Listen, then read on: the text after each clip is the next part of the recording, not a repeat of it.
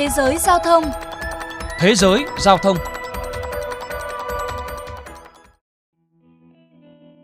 Báo cáo năm 2022 từ công ty nghiên cứu thị trường năng lượng S&E Research của Hàn Quốc cho thấy công ty trách nhiệm hữu hạn công nghệ Amperex đương đại của Trung Quốc một lần nữa giữ danh hiệu nhà sản xuất pin xe điện lớn nhất thế giới tính theo dung lượng pin lắp đặt. Đây là năm thứ 6 liên tiếp công ty này dẫn đầu thị trường pin xe điện toàn cầu. Amperex đương đại hiện là nhà cung cấp pin cho hàng loạt ông lớn trong ngành sản xuất ô tô thế giới. Ban đầu là BMW, sau đó là GM, Volkswagen và đặc biệt là Tesla từ năm 2020. Trên phạm vi toàn cầu, Amperex chiếm gần 35% thị trường pin xe điện tính tới tháng 10 năm 2021, vượt qua đối thủ xếp thứ hai là LG của Hàn Quốc với 15,6% theo S&E Research. Để có được thành công đó, đằng sau cái tên Aperex là một nhân vật đầy tham vọng và rất giỏi tận dụng cơ hội. Giám đốc điều hành, ông Robin Cheng đã biết tận dụng thời cơ rất tốt khi sớm đi đầu trong lĩnh vực pin sạc lithium-ion cho xe điện và các mục đích sử dụng khác. Với những thành công đạt được, tính đến tháng 2 năm 2023, giá trị tài sản dòng của Robin Cheng được ước tính là 45 tỷ đô la Mỹ.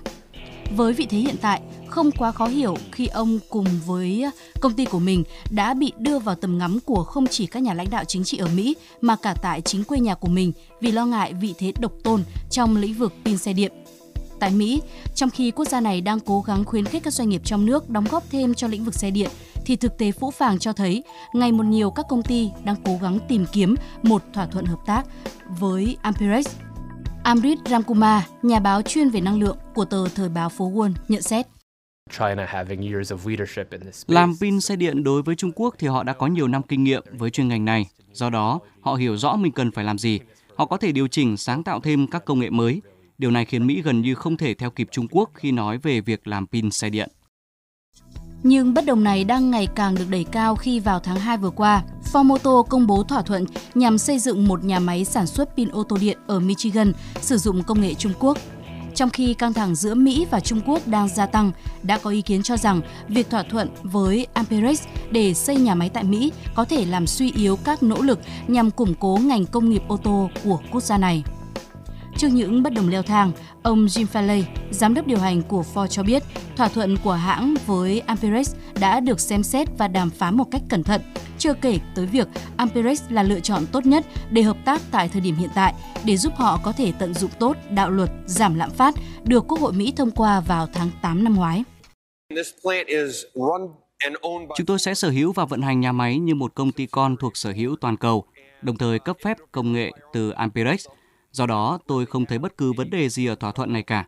Thực sự hiện tại không có một lựa chọn thay thế nào tốt hơn ở một quy mô lớn như vậy. Và theo tôi, đạo luật giảm lạm phát mới ban hành là nhằm mục đích hỗ trợ cho những dự án như thế này.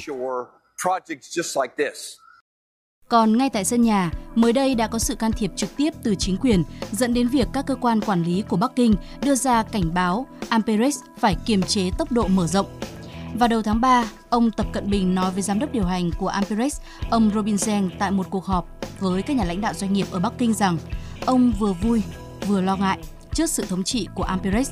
Nhà lãnh đạo Trung Quốc chỉ ra nguy cơ mở rộng quá mức và khả năng xảy ra chu kỳ bùng nổ và phá sản vốn đã xảy ra với một số ngành công nghiệp đang phát triển nhanh của Trung Quốc, bao gồm cả bất động sản và năng lượng mặt trời. Vài ngày sau cuộc họp, Ủy ban điều tiết chứng khoán Trung Quốc, cơ quan giám sát thị trường hàng đầu của đất nước tỷ dân, đã ban hành hướng dẫn để Amperex giảm quy mô xuống còn 1 tỷ đô la hoặc ít hơn kế hoạch huy động 5 tỷ đô la Mỹ thông qua một công ty thứ cấp của Thụy Sĩ niêm yết. Hướng dẫn đã khiến Amperex tạm dừng niêm yết. Các chuyên gia cho biết chiến lược của ông Robin Zhang cùng Amperex cũng phản ánh sự linh hoạt hướng đến nhu cầu của các nhóm khách hàng vốn là cốt lõi dẫn đến thành công của Amperex. Nhưng chiến lược này cũng tồn tại những rủi ro Amperex đang phải đối mặt với việc nếu căng thẳng Mỹ-Trung gia tăng và các quan chức Mỹ coi công ty là mối đe dọa chiến lược như đã từng xảy ra với công ty viễn thông Trung Quốc Huawei.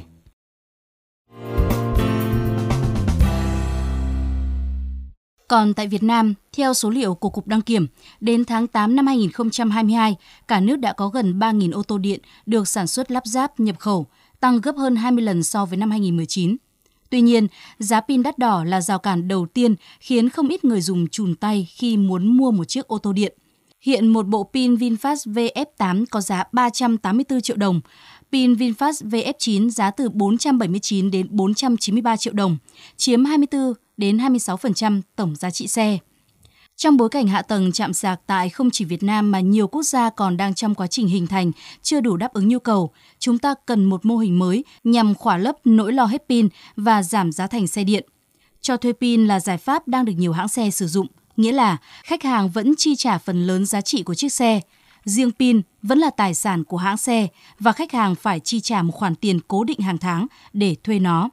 Tuy nhiên, theo các chuyên gia, đây chỉ là giải pháp tình thế. Về lâu dài, vẫn cần có sự ra đời của những thế hệ pin mới có mức giá phù hợp với khả năng chi trả của người dân cùng một hệ thống chạm sạc bài bản, đạt tiêu chuẩn và phủ rộng trên phạm vi lớn để giúp người dùng yên tâm hơn khi chuyển đổi phương tiện. Đến đây, chuyên mục Thế giới Giao thông xin được khép lại. Hẹn gặp lại quý vị và các bạn trong những chuyên mục sau.